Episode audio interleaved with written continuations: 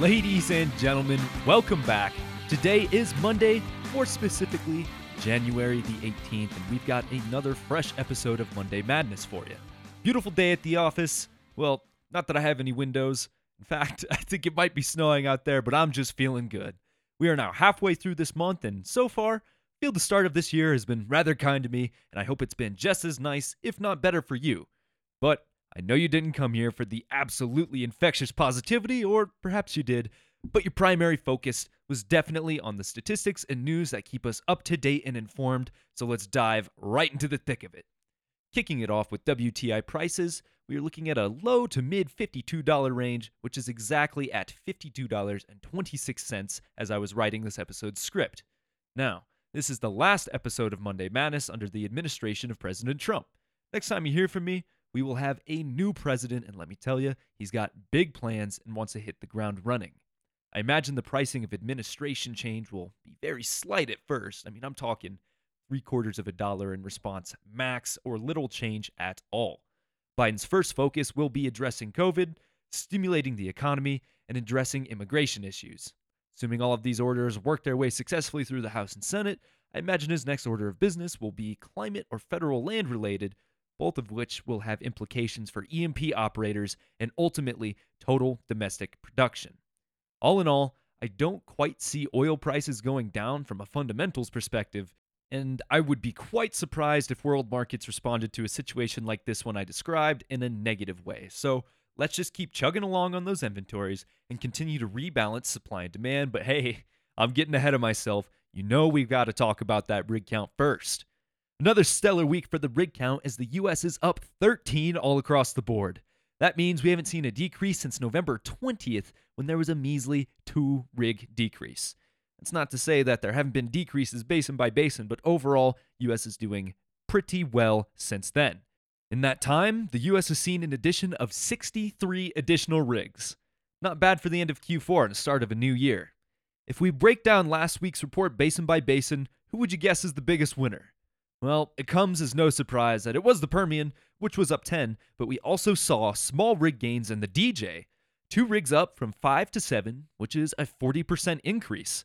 I particularly love to see this as Rare Petro is based out of Colorado, and we do a whole lot more than just news, so we are excited to get our hands dirty if this trend of increased activity is continue. While we are still down 423 rigs on the year, that difference should close if we continue to add more rigs, combined with the fact that the count absolutely plummeted in the first half of 2020. While it is nice to see the rig count near a net positive territory for a year on year difference, we have to be extremely careful not to repeat the errors of our past. Maximum production, regardless of the cost, is no longer a good metric, and I feel most companies learn that lesson. A better metric to observe would definitely be domestic inventory tallies, and speak of the devil, we are finally jumping into that next.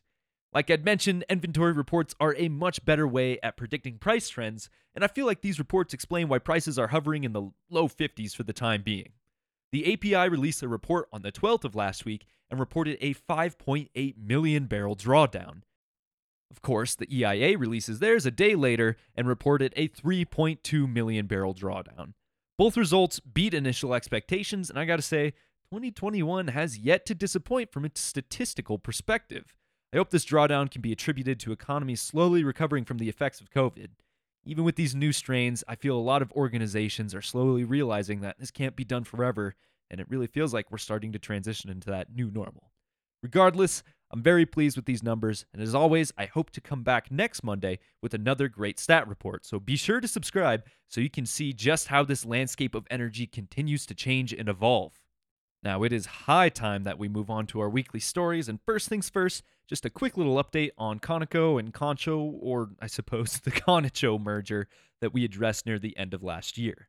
The deal is finally finished as of January the 15th, and ConocoPhillips CEO said that the company expects to deliver on three key mandates providing affordable energy to the world, generating superior returns on and of capital, and demonstrating ESG leadership.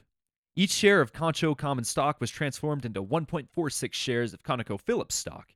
If we hear any other updates regarding this deal or big internal changes for Conoco, we will be sure to update you in a following episode of Monday Madness. So, again, be sure to subscribe. Next up, something that I thought would draw larger headlines. I've seen chirps about it here and there, but ExxonMobil stock tanked on the announcement of an SEC investigation. Now, the SEC is an active organization, and it is their job to look at any possible misevaluation of any asset, whether that be simply a stock value or land in the Permian Basin, like this case. So, that doesn't seem too strange that they're investigating, right? Well, no, it doesn't, but it is rather concerning that these investigations are actually a result of a whistleblower report filed by Exxon employees. The report claimed that the company was overinflating the value of a key Permian asset and pushing drilling plans that were far too optimistic. At least one of the employees who was bringing this report to the SEC had been fired last year when whispers of internal valuation disagreements began to circulate. Both the SEC and Exxon have declined to make public comment on the issue at present, or terminations possibly surrounding it. In March of 2019, Exxon CEO Darren Woods unveiled his plan to increase oil and gas production in the Permian by 1 million barrels a day by as early as 2024. This would have amounted to roughly 25% of Exxon's overall production before COVID hit. Well, of course, COVID did hit and Exxon struggled, finally announcing budget cuts in November and pulling back on aggressive development previously planned. The whistleblower complaint reads, quote, "No one I knew in the organization thought it was possible. The pressure to deliver on Woods' promise to the markets permeated the organization." End quote. When employees delivered estimates that were far lower than what the organization had expected, they were encouraged to report an optimistic learning curve that would decrease the amount of time it would take to drill each well. Employees were, uh, what's the industry jargon? Oh, yeah, pissed at management's call to push these numbers that they viewed as entirely unrealistic. One employee even went as far as submitting the revised estimates in a file named, This is a Lie. Now, let me set this straight. I am no CEO or even a manager by any definition of those words, but when your team of engineers and bookkeepers are this vehemently against your assumptions, perhaps you should listen, regardless of what unrealistic expectations investors and board members have. When the issue first arose back in the end of 2020, Exxon simply said that evaluation disagreements are common and drilling efficiency continues to grow every month. Now, this is a scary story to me. I'm sure there was huge pressure on every operator through 2020 as investors demanded improved returns or even diminished losses at the very least as the year progressed and got worse and worse. Exxon was one of the biggest losers thanks to the sheer magnitude of their operation, but if the SEC feels these reports are in fact inaccurate, then they are surely going to be hanged in front of the rest of the industry, so to speak. If Exxon gets fined for something like this, I'm sure other companies may pull back on estimates of value because everybody felt the mounting pressures as 2020 as we all trudged forward. Now, that story was kind of a bummer, so I'd like to follow it up with something a little more hopeful. I'm sure everyone listening to this episode is pretty familiar with the Keystone XL pipeline and the loads of controversy that has surrounded it during the entire process of inception to construction. While Trump did make it one of his priorities to allow the pipeline to operate, rumor has it that Biden plans to revoke its license.